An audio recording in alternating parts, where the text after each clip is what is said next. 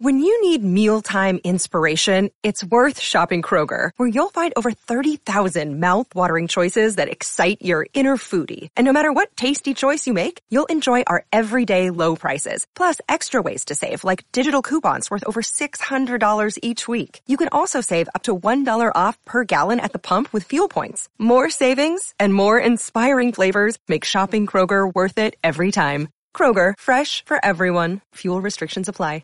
Another day is here, and you're ready for it. What to wear? Check. Breakfast, lunch, and dinner? Check. Planning for what's next and how to save for it? That's where Bank of America can help. For your financial to-dos, Bank of America has experts ready to help get you closer to your goals. Get started at one of our local financial centers or 24/7 in our mobile banking app. Find a location near you at bankofamerica.com/talktous. What would you like the power to do? Mobile banking requires downloading the app and is only available for select devices. Message and data rates may apply. Bank of America N.A., member FDIC. Today is Thursday, April 1st, and this is Celtics Beat on the CLNS Media Network, the leading online provider of audio-video coverage of the Boston Celtics.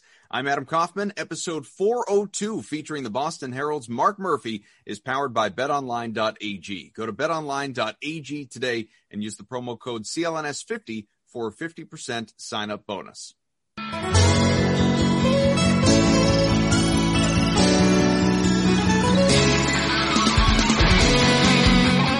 Here we go, another new edition of Celtics Beat, fresh off an almost demoralizing loss to the Dallas Mavericks. Moral victories, they're not a thing anymore. These comebacks, a lot of the time you'd rather your team just went out and got slaughtered, as opposed to all this false hope, all these almost wins that our Boston Celtics are racking up, it feels like, on the regular. I am Adam Kaufman. This is Celtics Beat. Evan Valenti, our producer, back with us this week. Mark Murphy from the Boston Herald does a great job and a good friend of this program as well. Fellas, I'm just going to start with this. I'm seeing things on the floor. I know that they have lost 7 of 10. I know that we are all down. I know there's the Fire Brad crowd. Danny's got to go. He's not making moves. Evan Fournier, he's only been around a couple games. He scored 6 points in like 60-some-odd minutes. He sucks. I'll tell you what. I think they're going to the conference finals. What do you think? Am I crazy? I think they're going to the conference. I know. April Fools, guys. April Fools. That was the worst April Fools joke I've seen today. Congratulations. I know. And, my kids keep saying, do an April Fools joke. I think they think it's like a magic trick. It doesn't work that way. No, I just think they've lost their mental toughness. This whole thing, Luca, as he did the last time they played, just buries a 35-footer, and they just bow their heads, and that's it. They don't play defense the rest of the way, or when they do, they just get discouraged. I think Stevens hit it on the head last night. These guys just are not responding to adversity. They just... Yeah. So Twitter, the vocal minority, if you will, although it's getting louder, Twitter wants to put that on Brad. We can always talk about the roster issues this team has, and there are many, and Danny has owned that, and that's on him. But, I have pointed out, I've talked about, I'm far from the only one, by the way. It's not a hot take, but I've mentioned it on several of these shows. It just looks like when you watch these games that Jason Tatum, Jaylen Brown, they know how good they are. They're all-stars, and Kemba Walker hasn't been fully himself this year. He's dealt with the injuries and obviously load management and whatnot. It just seems like the two stars, they don't trust anybody else on the roster, which is why you're seeing so much iso ball and that type of thing. And I'm not even totally blaming them, given the inconsistency of everybody else. I mean, they should trust each other, quite frankly, more than everybody else. But when it impacts the system, the style of play, and as you just alluded to, and as Brad, to the degree that Brad does, went off on after that game last night, it just looks like everybody collectively is out there on the floor quitting. I don't know how many times, Mark, we need to hear Kemba Walker say this year, I'm getting discouraged. And when I get discouraged, I can't show it. Yeah. I can't get down to the dumps. I need to, I need to pick myself. Well, so do it, man. Like, easy for me to say, I get it. But now we're not even talking about athletic ability anymore. Now we're just talking about like mental fortitude. If you're going to get down in the dumps, if you're going to get discouraged, you got to snap yourself out of it and be something of a leader. Right. And if the players can't do it to themselves on the floor at a certain point in time, we are going to have to, maybe it's this show, have a real conversation about Brad Stevens and his role in this. Yeah. I think part of it, the more I see Tatum these last few weeks, part of it is just he's gone into such ISO mode. I think it's affecting other people. And I don't want to say he's to the level of Kyrie was to him, but he's, you know, he's holding on to the ball. He's waiting for the floor to clear. You know, it's like he's playing like the guy who worked out with Kobe all summer, you know? Mm-hmm. And I think that's got to change. Celtics fans' greatest fears realized already. It only took a couple years. I can't believe I'm saying it. I think that's part of it. You know, he's got to get back into moving the ball. I think Jaylen has been more straight ahead. I think Jaylen is actually trying to do the right things. You know, and he's certainly been their most consistent when he's out there, quarter to quarter. You know, I mean, it's become a Tatum that you don't see him until the fourth quarter. It's, you know, there's, you know, I think. Or like the other night when he erupted in the first quarter and then disappeared. Yeah. For, you know, what seemed like the rest of the game and then showed up again late. Yeah. And I'm not sure he's taking good shots. I think some of those threes are bad shots. And he, you know, last night going in the fourth, what was he? I think he was 1 for 7 from three. You know, he finished 1 for 8, so it's not like he had a terrific day. You know, it's not like he was amazing. But when you talk about that, like, and I love Jason Tatum, and I keep going back to this one thing that Dwyane Wade said a couple of months ago on TNT. The problem with Jason Tatum is Jason Tatum, you know, can basically hit any shot at any time on the floor that he wants, which is an unbelievable skill, especially when you're 23 years old. The problem with Tatum is he doesn't uplift the rest of the roster like he needs to for this team to be who they need to be. And I'm not, and this is the thing that, Adam, you and I talked about this at the beginning of the season. This is the first year in the Tatum Brown era, you know, where they're, you know, 1 and 2 in the pecking order, et cetera, et cetera. Mm-hmm. But this is the first year these guys are going to actually get some serious scrutiny, you know, in terms of wearing the problems that this team has, and they're then accepting responsibility and blame for this thing, right? Because everybody's trying to throw around, you know, where does the blame go? Where does the blame go? And as Danny said this morning on 98.5, like, everybody shares the responsibility of losing. I mean, Danny said, you know, I accept some of this. It's on Brad, but it's also on our players. And he was talking about it more in terms of Brad, how, you know, Brad's not out there, you know, going 11 of 40, whatever the Celtics went last night against Dallas. You know, Brad's not out there shooting shots. You know, he's only trying to get people in the right places. He's not the one controlling where the ball goes all the time. So when you get back to blaming the product on the floor, that, you know, is – that blame starts at the top. That starts with Tatum. And I got into a little bit of this a couple of days ago with some people on Twitter about some of the shots that Tatum takes and about how people throw numbers at me. Oh, Tatum shooting 40% on, you know, pull-up threes.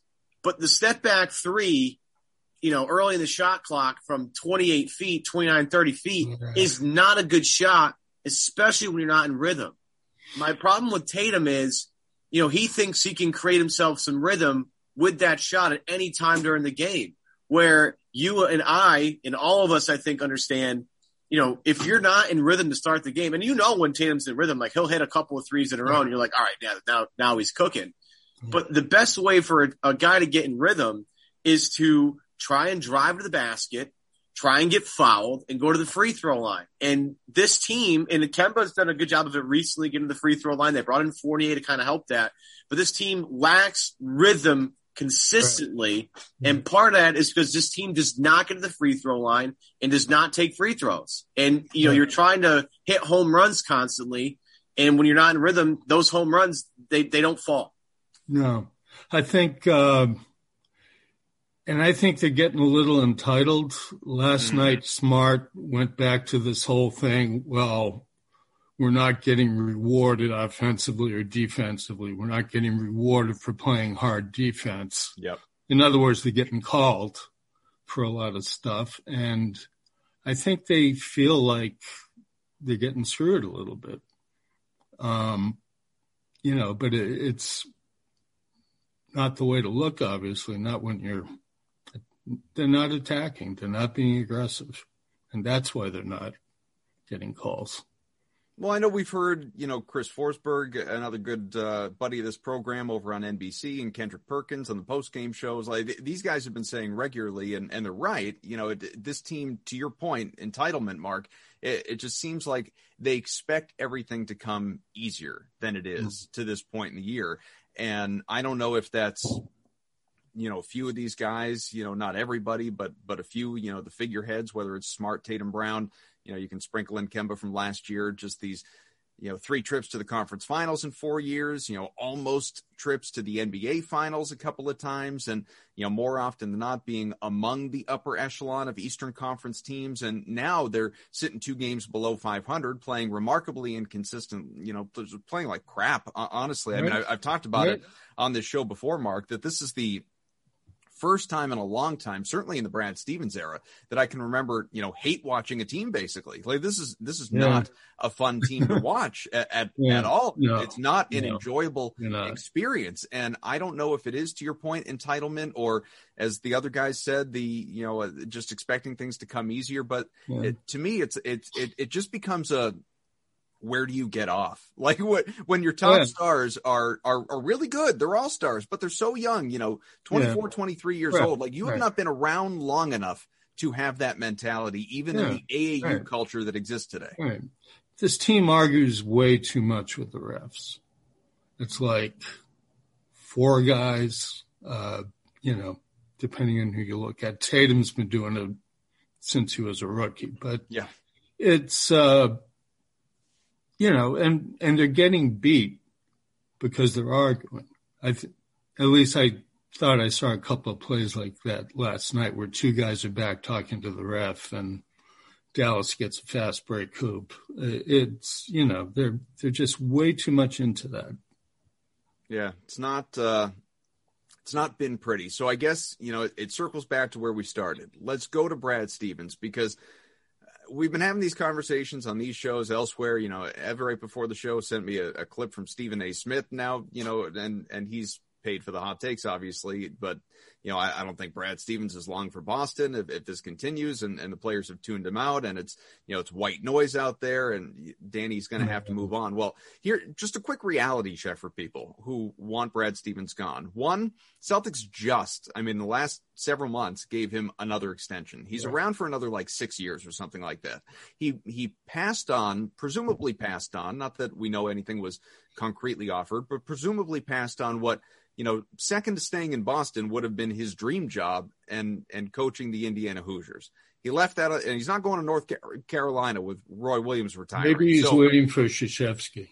Maybe he's just waiting on Duke. I don't know. I doubt it, though. I really do doubt it. I think that, you know, Brad strikes me as the kind of guy that wants to get this done here, that you know, wants to finish the job that he started. And I am still a believer in him. I am. I'm not calling for his head or anything like that. I still think that you have one of the brightest minds in terms of coaches in the NBA. But obviously a bright mind is only going to take you so far. You need to be a motivator. And Brad, post-game last night, was about as heated as we have ever heard him. And I know he has said in the past, you know, well, just, you know, the way I sound to you guys isn't necessarily how I sound in that locker room. I remember him saying that to Gary Washburn once. So I'm sure, no, he's not going to throw things and curse probably, but I'm sure he is yelling at his players and taking them to task. We don't get to see that, and we certainly don't see it on the sidelines. Is there, in your estimation, a motivational issue stemming from Brad on down? Is there something that is just not clicking from the coaching staff, absent, you know, that you know, Walter McCarty kind of caliber. I know they added Evan Turner, but they don't have that sort of like hard-nosed veteran guy that like a perk, like guy that you're scared of on the coaching staff that is really going to like rein these guys in who, unlike Brad, has been there, has been through the ropes. You know, I know Brad's been coaching a long time, but he hasn't been an NBA player through those rigors. Right. So is there something missing here that needs to be addressed to get these guys in line? I think that's a good point. I think the players have become a little hard-headed, and maybe they're not hearing as much. I know Gary got a lot of heat for writing the players have tuned out Brad column, but I think there's a certain amount of that. I mean, when all you know is going to the conference finals, maybe you get to a point where you don't hear people as much. You know, you've been there. You think you've been there. And so I think part of that really falls on the players, but I think there is a disconnect right now. Absolutely. Part of it, I think, is everything that we just talked about. But what about, like, I'll have friends text me, Mark, regularly during these games, like last night, where they just fall down by a billion and then claw their way back and fall just short. These almost wins that people are having a field day tweeting about. And like I said off the top, it's just so much easier when your team just gets crushed rather than giving you that false hope. It feels like they're a lot of the time, and maybe it's player execution, but who else can you blame but the players? They're the ones with the ball. When you look to the coaching staff, though, and Brad in particular as the leader of the group, does it look like they're absent a plan out there a lot of the time to you? If Brad can't get them to defend, and offensively, all the ISO ball that we were talking about, and they're not moving it, and it just seems like they don't trust each other, and they're not really running plays. They're just kind of firing up threes, not going to the hole, not going to the free throw line like Evan was talking about. I mean, now we're getting into the system. Now it's not even a motivational issue. It's not a mental issue. Now it's a game planning issue. Is there something wrong with the game planning that you're seeing this season? Yeah, he keeps saying he's going back to ball movement. He keeps saying that he's getting more cutting into the offense, and it just doesn't happen. You know, they'll play one great game like that, and then, you know, then it disappears again. And all of a sudden you see ISO ball. So not sticking to that. I think part of that is obviously going to be on the coach. That's, you call a timeout if you see that, you know, you guys are suddenly in an icicle, and you snap him out of it. He doesn't do enough of that. Yeah, he's always been criticized for that, like taking way too long to take timeouts and letting runs kind of build and fester, and not trying to use the timeout to stop the momentum of the other team. But like the problem is, you know, you call the timeout anyway, it's too late, and then you get some bungled play that, and like normally like the ATO stuff was normally the bread and butter of the Celtics. Like call a timeout, you get a play running out of it, and all of a sudden. All right, you start feeling good about yourself. But and again, I don't have the stats in front of me. I'm sure people out there do. And if you happen to have the statistic, you know, I'd love to see it. Like what the success rate of Celtics out of timeouts are this year. Because again, it doesn't feel – this group doesn't feel as connected. And that does, again, fall back on Brad. And you see it more, I think, on the defensive side of the ball, where this team just doesn't communicate nearly as well as they should. I've been noticing – and I know people are like, oh, man, you're just talking about energy. But this team lacks energy. I mean, last night, you know, off the top of the game, they don't have Rob Williams. I get that. But, like, okay, you still have Tatum, Brown, Kemba, Fournier, Smart. Like, it's not like you're depleted. You still have a lot of talent. And they start the game very lethargically. You have – you know, the Mavs get up sort of big. You talked about a couple of shots that Luca hits that are out of this world because Luca's an out-of-this-world player.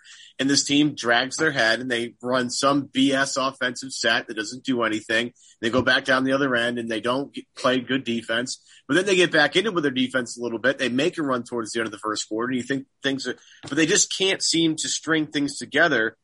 And, you know, part of that's on the players, and part of that's on the coach. And I think – you know, Brad's is as frustrated as anybody else in terms of what's going on here. But when you have disconnects defensively like this team has had, and especially when you go back to past years and they've just been, you know, it didn't matter who the hell was on the floor. This team was good defensively. I mean, you go back to having like Jay Crowder, you know, Kelly Olynyk, Marcus Smart, Isaiah Thomas. You go back to any one of these teams and, you know, collectively as a unit, they play well defensively. At least they would have that to hold their hat on. Like, yeah, they wouldn't, you know, shoot the lights out every night. Nobody expects that. But defensively, the effort was there. I just don't see the effort looks bad. The effort looks off. The chemistry looks off. The energy looks off. Unless things are perfect. Unless, like, you saw it the other night when, you know, they played Milwaukee the night they won, right? You saw much better energy to start the game. Fournier, you know, the trade has been, you know, passed and he's coming shortly, right? They have their starting five of Kemba, Jaylen, Jason, Marcus, and Rob. Like, the conditions were perfect and everything seemed to work. But when things aren't perfect, this team seems to have some reason, some like they're stuck in the mud or something. I can't quite explain it. And that when you want to blame Brad for stuff, I will blame Brad for this team lacking mental focus. Sure. So you want to say the hospital Celtics are flatlining this year? Very nice. Thank you. Very nice. Yeah. No, I think they're incredible front runners. When things are going great, they're great. The moment things turn, they just tuck it in. It's, anybody can hit baskets when you're on the end of a 12-0 run, but it's when you guys hit one of those droughts that Brad was referring to that, you know, they just lose confidence. Like they quit. I really don't know where that comes from because they've been to the Eastern Conference Finals 3 of the last 4 years. So they know the right way to play. It's, you know, it's just that responsibilities have shifted maybe, you know. You know, they thought that a veteran like Tristan Thompson would sort of keep everybody in line, but, you know, he hasn't even been part of the picture. You'd get him on the floor in the first place. No. So, you know, maybe Fournier does something, from a leadership standpoint.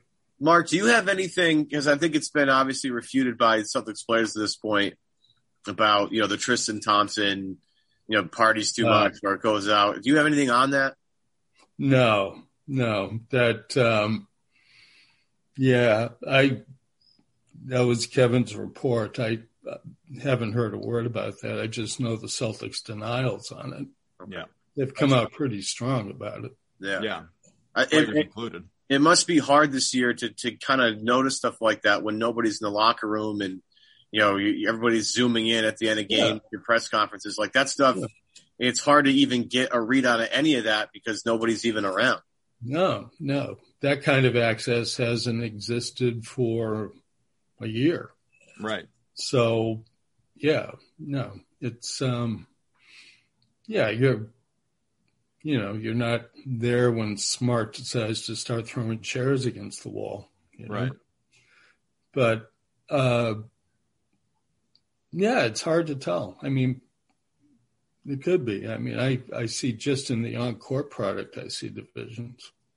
Quick break here to tell you that Bet Online, our sponsor, is the fastest and easiest way to bet on all your sports action, folks. Football, of course, long over. It's not that far away from starting up again, but you got NBA, college basketball, NHL in full swing. Today, as a matter of fact, albeit not for the Red Sox, is Major League Baseball opening day. That's postponed to tomorrow as we chat right now. But NBA title odds, the Nets plus 240, led by that three-headed monster there. If they could all share the floor at the same time of Durant, Irving, and Harden. Plus 240, once again, title odds to win a championship. The Lakers, the defending champs, plus 325 to repeat. The Clippers, plus 575.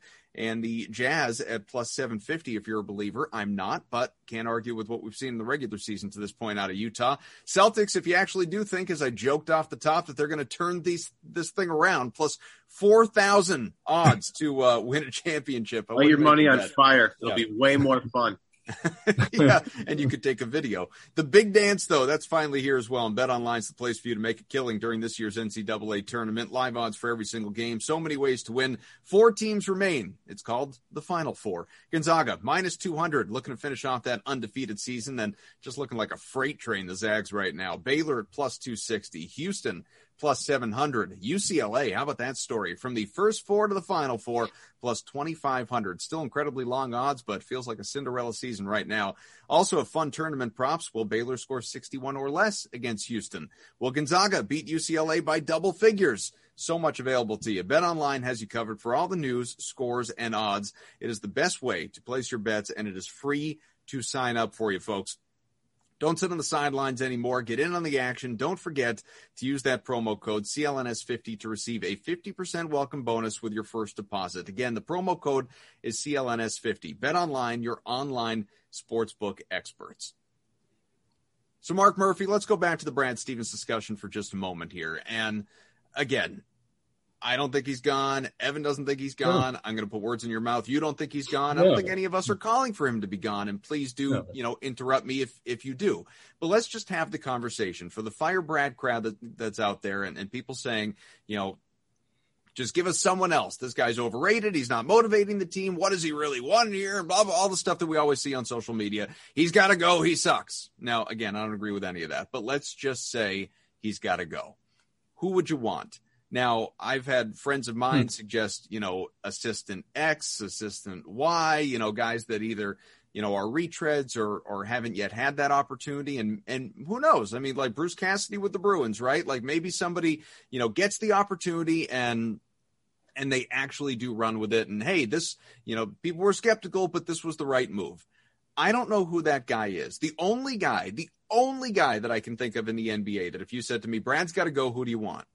The only one I can come up with that's available, obviously, because that's a big part of it for people that would get Doc. You can't have Doc. Right. The only guy that I can think of, Mark, is Kenny Atkinson. That's the only guy that I can think of that. Yeah. He did some things with the Nets with, he did a lot with a little, as Brad did for so many years in Boston before he started to do a little with a lot. That's the guy, the only guy that I can think of. I would hesitate with him because he's a developmental guy. He, once the product matured, they get rid of him. I think you need a guy who can deal with the young stars.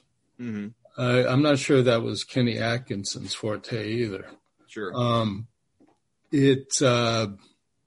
the questions come up about how does Brad deal with stars? I mean, I know they all left for different reasons, but you've lost Kyrie, Gordon, and Horford. Yeah. And actually Terry Rozier. Sure. Although Horford would come back in a second if he could. Yeah. If he had been bought out, I wouldn't have been surprised. Yeah. Agreed. But, it's the evidence is that his high caliber players don't stick around. So I don't know if they're not buying in. Kyrie, I don't think Kyrie bought in. I mean, that's pretty obvious. I mean, you could argue like Allen and, Al left for money, Hayward left for opportunity and certainly money, but Hayward didn't. Kyrie is the one that did not buy in. But Hayward did not think this system was for him. And this is his college coach. Did he not think the system was for him, or did he not think his place within the system? Well, yeah, his place within the system. He didn't want to be a fourth option. I don't blame him. I just think that, they really missed what he brought. Yeah. I think. That's what Fournier is supposed to be. They were a better – I don't quite get this, but they were a better defensive team with Hayward on the floor. I get that. He's a good defensive player. Yeah. He's a two-way player. Yeah. It's that wasn't his reputation coming in, I guess. Yeah. But he's switchable, though. See, that was the beauty of that team was they could switch defensively. And this team, they've always had a small point guard. So this whole, notion – and Kemba, out of all the small point guards they've had, probably tries the hardest on defense. So I'll say that. Yeah. They just don't have You know, they don't have a lot of – like, Rob is their only – and they don't have – they have no consistent size. I mean, with Tice gone now especially. They have no rim deterrent at all whatsoever. And when Rob's in there, it's, you know, he is an obvious rim deterrent. I mean, I know he's only 6'8 or whatever, 6'9, but his wingspan, as people have noted, is just ginormous. And his ability to block shots and time them has been, you know, it's been Miles Turner-esque in terms of percentages, right? So, you know, they really lack when they go small. They have no interior presence at all whatsoever. Well, you saw last night, no Rob, 6 of Dallas's first 8 points were in the paint. They just immediately attacked, you know, and without him, I mean, he's become so important in a short period of time. What's that? I said, poor Mo Wagner. Yeah, that's just not him. No, it's not what he is. Yeah, I mean, he's too busy planting his face on elbows. That was the most ridiculous call last night. It's the war on Tice all over again. Like, it's just like, I don't know how many big guys got to get punched in the face, kicked in the face, elbowed in the face, right, before they get a foul call. But like the best, the Siakam kicking Daniel Tice in the face, still getting called for a foul, is the most outrageous part of it. But like, you know, Mo Wagner's not a, you know, especially with Porzingis, right? Who's, you know, not the strongest 7-footer, but like, you know, he can shoot over you. He gets bullied by Marcus Smart because Smart's got a bit, you know, better low center of gravity there. But again, they don't, like you said, 6 of the first 8 points in the paint. They have no rim deterrence. And so when you have a team, and maybe this is part of the, again, maybe this falls back on Danny. Again, this whole episode is about the blame game and who the hell can we throw all the blame at? You know, Danny's, you know, part. Welcome to April.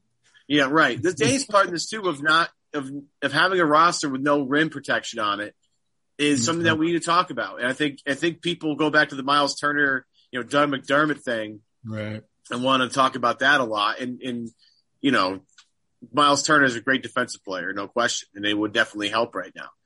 Yeah. But like, you know, when you're getting beat to the rim constantly, right, you know, that's an easy way for a team to get dejected. Right. You know what I mean, like you talk about guys hanging their heads. You're down 8-0. And all in 68 points have been layups. Like, yeah, I get that. So, you know, you talk about schematics, you talk about roster construction, you talk about guys freelancing out there. It's all, and it gets back to Danny's quote. It's all, this blame is all shared. And it's only convoluted or magnified, I should say, because of this absolutely ridiculously crazy season Boston's having in terms of injuries. It's April 1st, and they still haven't had the availability of every guy in their roster to play in a game. I mean, the Romeo stuff is hysterical. You know, every week you look, it's a new thing with Romeo. Tristan's out. You know, Jaylen was out with a knee thing. Now Rob's out before the game. Tatum was scratched, you know, a couple of games ago for ill. It's like, at some point, I would like to just have a 3-game sample size of everybody on the roster playing at the same time. Yeah. You're asking too much. Can't have it. I know there's a reason that they have Kemba on that knee program, but at what point do you break him out of that and just allow him to play? The playoffs. I mean, that's I think he needs a little rhythm before that. I don't disagree with you, but I think that's what their plan is. You know, I think it's, you know, we're not breaking the glass in case of emergency until the playoffs roll around. Yeah. Yeah. But so just going back quick to like the Atkinson stuff and Stevens, let's just, you know, let's pretend for the sake of it that like, we don't all love Brad and Brad's a great guy. Like Brad's a jerk. Let's just pretend Brad is he's a jerk. He's a terrible human being. You know, you don't want to deal with him. Like he treats you the way Belichick treats the media, get him gone. So removing any personal biases, right? Is there, because I always like to say like president of the fan club, he's, you know, he's like, he's a great life coach and all that stuff. Is there that guy, you said, you know, you don't need a development guy. You need a guy who's going to be able to, you know, work with younger, you know, not just younger players, but veteran players. I mean, it's like, are we basically just boiling down to, because it ain't Mark Jackson. Are we talking about like pulling Jeff Van Gundy finally out of retirement? Like what are we talking? Is that guy out there, Mark? You're looking for some kind of a young star, a guy like a Lloyd Pierce, who you know, before he ran into trouble in Atlanta. And I don't think that was entirely his fault. Yeah. He was that young guy guru. When he was on the Sixers staff, you know, he was everybody's favorite assistant coach. You know, he was kind of a rising star. I think you need a guy like that. I don't know if that fits up here, but yeah. You know, those guys don't grow on trees, though. And right. You know, as much as you want to, I mean, this is an April Fool's joke, but Rick Pitino could come walking through that door again if he wanted to. And destroy the franchise for the second time. So are we all in agreement then? What's that? John Calipari, yeah. I covered Cal the year he jumped from UMass to the Nets, and that was like, you talk about a circus. That was just crazy. So then, and I zeroed this in on you, Mark, but are we all in agreement then that, I mean, like that guy, there's no guy out there that you would replace Brad Stevens with right now? If you could, if you were on a lame duck contract and removing all the money he's owed, is there a single guy out there you'd replace Brad with right now? No. And that's the thing for all you Brad haters. What do you want? Doc. Like, they want Doc. They want Bring Doc. In Doc. Right. Doc. Yeah, and I can't wait to watch our 3-1 lead. You know, like it's the answer to this problem is not a simple one. And you know, you get rid of Danny. Okay, who's going to be the GM then? You know, what are you going to have? You know, and I love Mike Zarren. Is Mike Zarren going to take over? Is that what we need to do, or do you need fresh blood in there? This is something we talked about with Gary Washburn. You know, he was. You know, there's got to be some fresh blood somewhere at some point. It has to come into this organization, have a decent, powerful voice to make some sort of change here. You know, does it come into the front office? Does it come to the coaching staff? Is it a player, a veteran that comes in and straightens these guys out? I mean, you know, that's all the questions that, you know, Danny and ultimately Wick and Steve and everybody else that works in that ownership group have to come up with. You know, because this season or do we just go, hey, this is one of the weirdest seasons in the history of the league, and we shouldn't put a lot of stock? Wasn't that last year? No, again, you could say this continuing into this year is an it's almost like it's one long season. It really is. I'll go with you on that. Yeah. Go ahead. So. Well, just the coaching thing, like you go back to that, you know, and I know the segment's been mainly about coaching. There's not one of those guys that's just going to magically come available. Like, you know, what are you going to do? Like, try and get Mark Few out of Gonzaga? We can go out of the college ranks and try and find somebody. Chris Beard just got a job with Texas. They did that, though. Broke that news. Like, but the good college – like, the only guy that I would sell out for in the college ranks of anybody is Jay Wright of Villanova. And Jay Wright's had opportunities to come to the NBA, and he said no every time. So Jay Wright's not the guy to fix it either. So all of you that complain about Brad, like, the other options – really don't exist. The coach, as Mark has said, that can handle young stars, that guy's probably on a team with young stars on it, right? Well, and again, it's not like a guy like Jay Wright has any experience handling the Kyrie Irvings of the world, right? Like this, you know, who's going to do that? I mean, it's going to be an ex NBA player, I think. Right? It's going to be. Is it Rondo? Is it Chauncey Billups? Rondo the genius? You know what? Rondo has a great – Rondo probably had a better relationship with Brad than he did with any other coach he ever had. And that's saying something. Because he didn't throw water bottles at him? Yeah. That's true. Yeah. Or Brad – you know, Brad – when this might be part of what the current situation is, Brad's not confrontational. Yeah. So, is that the move then? Just be like, hey, Rondo, here's a boatload of money to retire. We need you on our bench. Or like you bring Rondo in as a player. Like I because Rondo, you know, he's probably not willing to give it up yet. Just won a championship ring last year, and he was a good player on a Lakers team that won the title. It's not like he wasn't some random scrub at the end of the bench. No, he was pivotally important to the Lakers winning that title. I mean, you know, I have a hard time being like, yeah, that's the move. Just throw a boatload of money at Rondo to be an assistant coach on a team instead of playing in the NBA. You know, I don't see how that lines up. And, you know, again, the answer is not a simple one, but I guess that could be an option. And I mean, I know that Rondo and Brad, I'm sure Rondo and Brad had their disagreements because Rondo disagrees with everybody. Sure. But, you know, if they had a good relationship, maybe that's it. I don't know. But we all know Rondo's a genius, and eventually he's going to be a head coach because he just has the mind for it. You know, does he have It's funny. I don't feel like that's inevitable at all. Not because he couldn't be, because I don't think like Rondo just doesn't strike me as the kind of guy that wants to do that. I don't know. He might. Mark, you were a hell of a lot closer to him than he might. No. And he's just so smart. That's the thing about him. I did a story. You know, his rookie year, I talked to his high school coach, who was Mike Bibby's cousin, Doug. And he was also Rondo's science teacher. And no, algebra. And so Rondo was in the back of the class sleeping, get his head on the desk. Yeah. And Bibby says, you know, after every class, I throw out a challenge problem. So that day I throw it out. You know, everybody's sitting there trying to figure out, and all of a sudden Rondo, with his head still planted on the desk, puts his arm up like this. And Bibby said, you know, these are Bibby's words. He said, damn it if the little SOB didn't get it right. So, you know, Rondo's one of those kind of guys.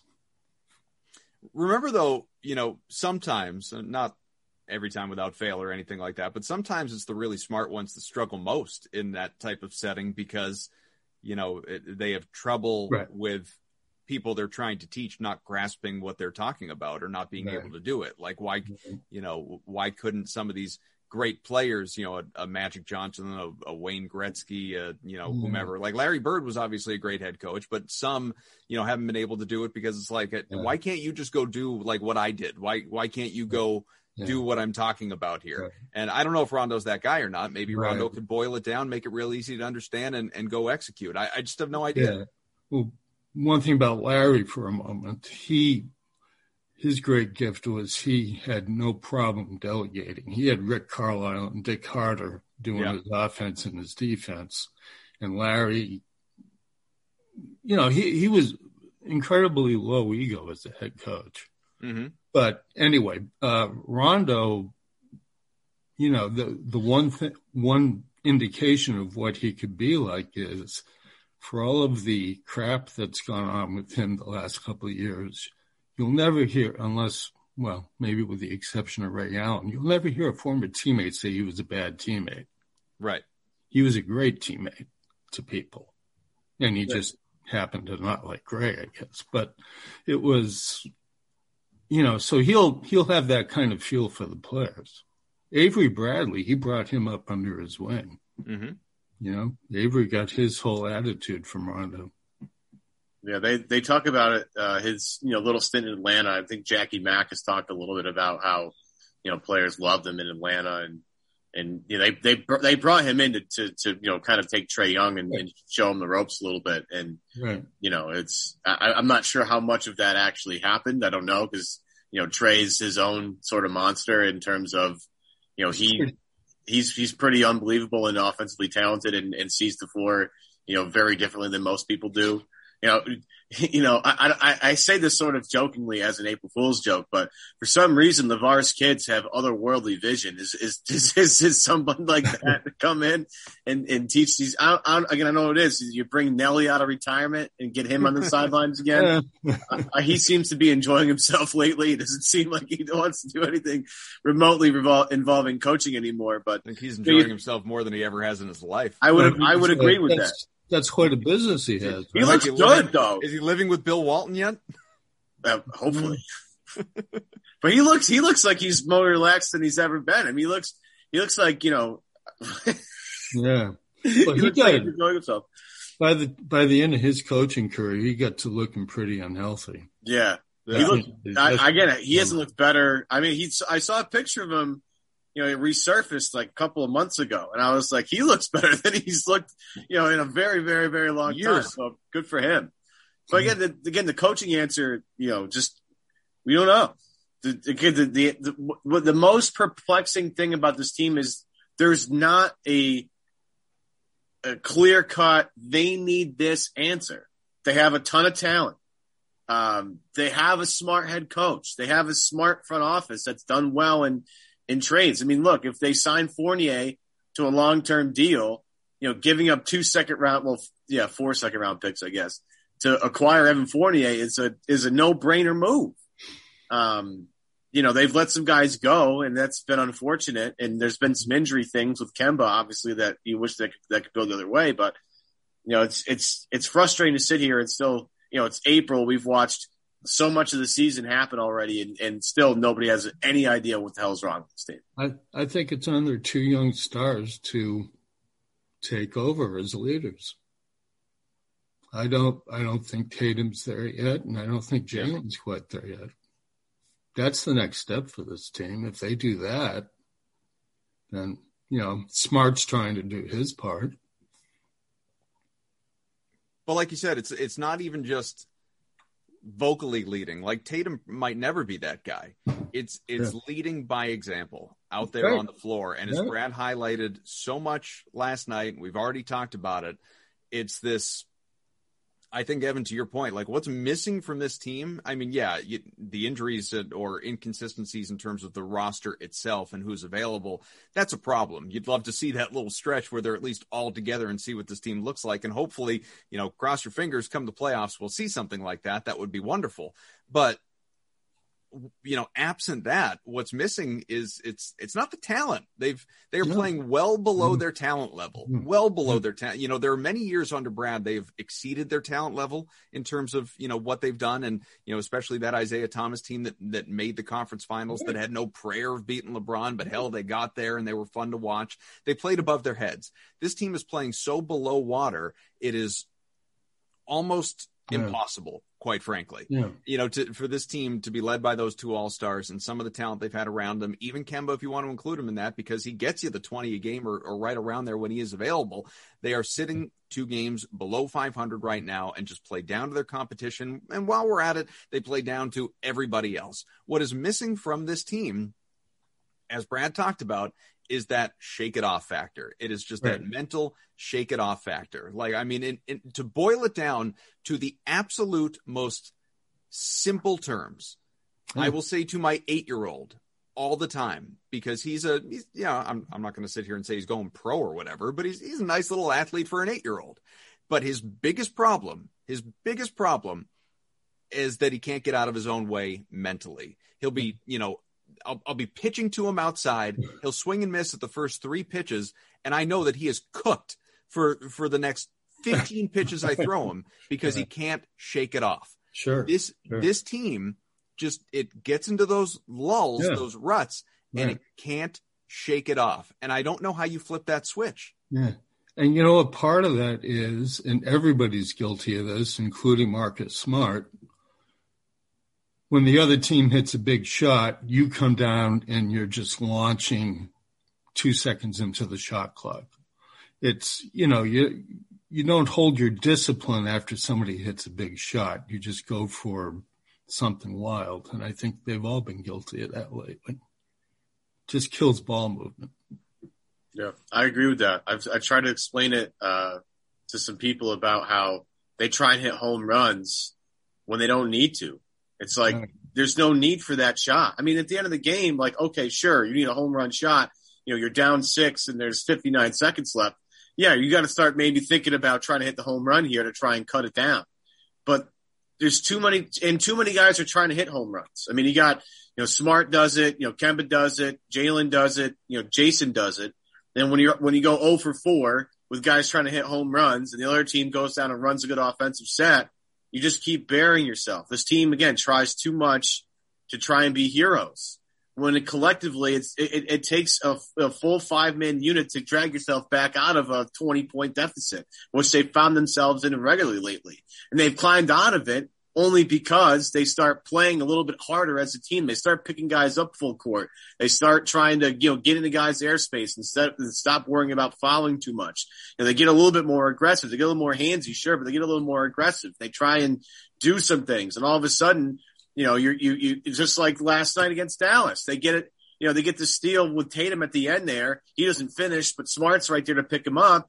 And, you know, but that's too little too late. That stuff's got to happen much earlier. So I don't know. Again, maybe it's on Brad saying, like, hey, we're going to, you know, maybe at some point when they're getting smoked in the second quarter, you know, again, Dallas outscored them Wednesday night, 34-20 in the second quarter. Maybe at some point in the second quarter, you know what? And I see Pritchard do this. And that's why I love Pritchard so much. He just starts picking guys up full court.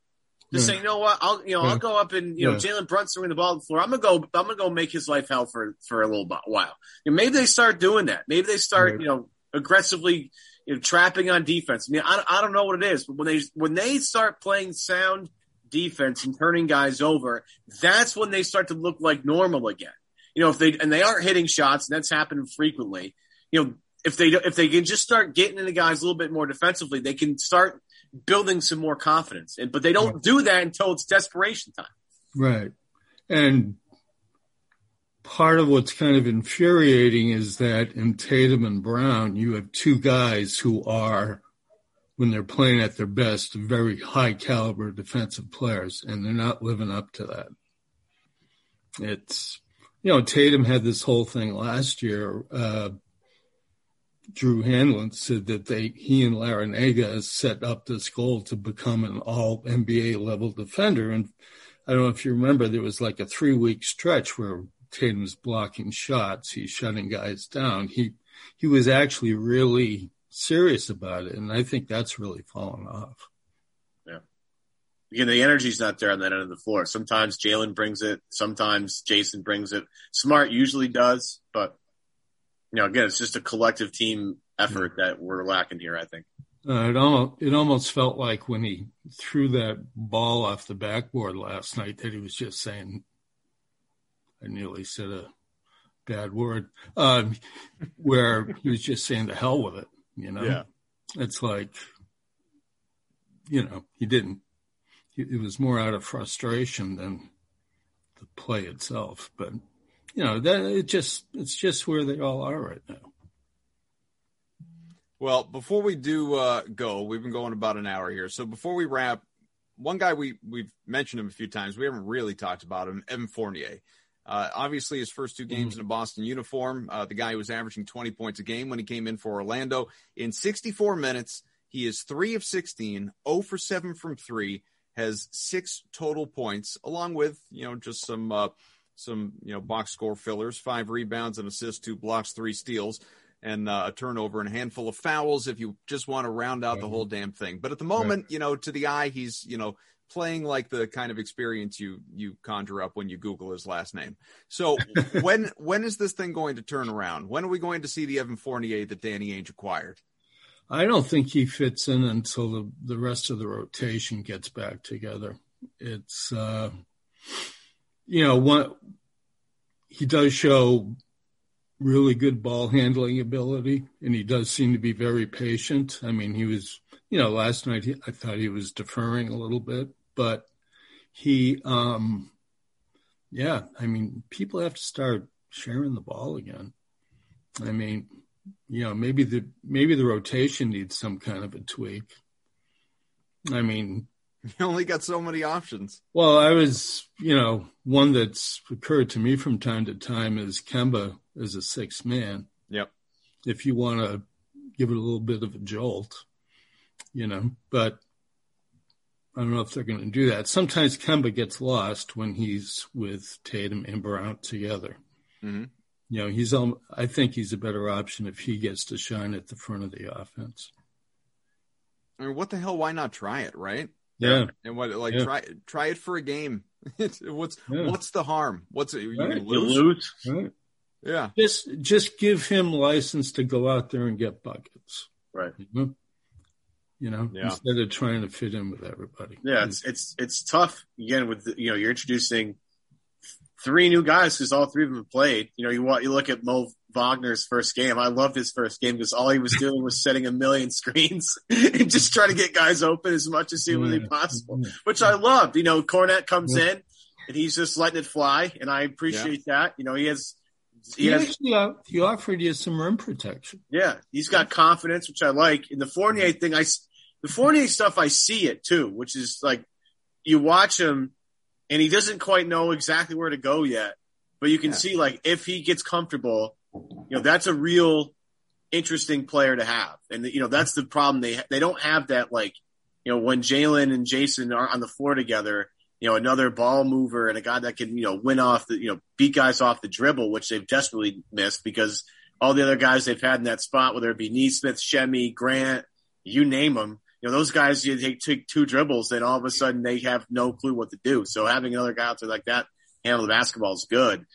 But, you know, maybe, yeah, letting Kemba feast on second units is a good idea.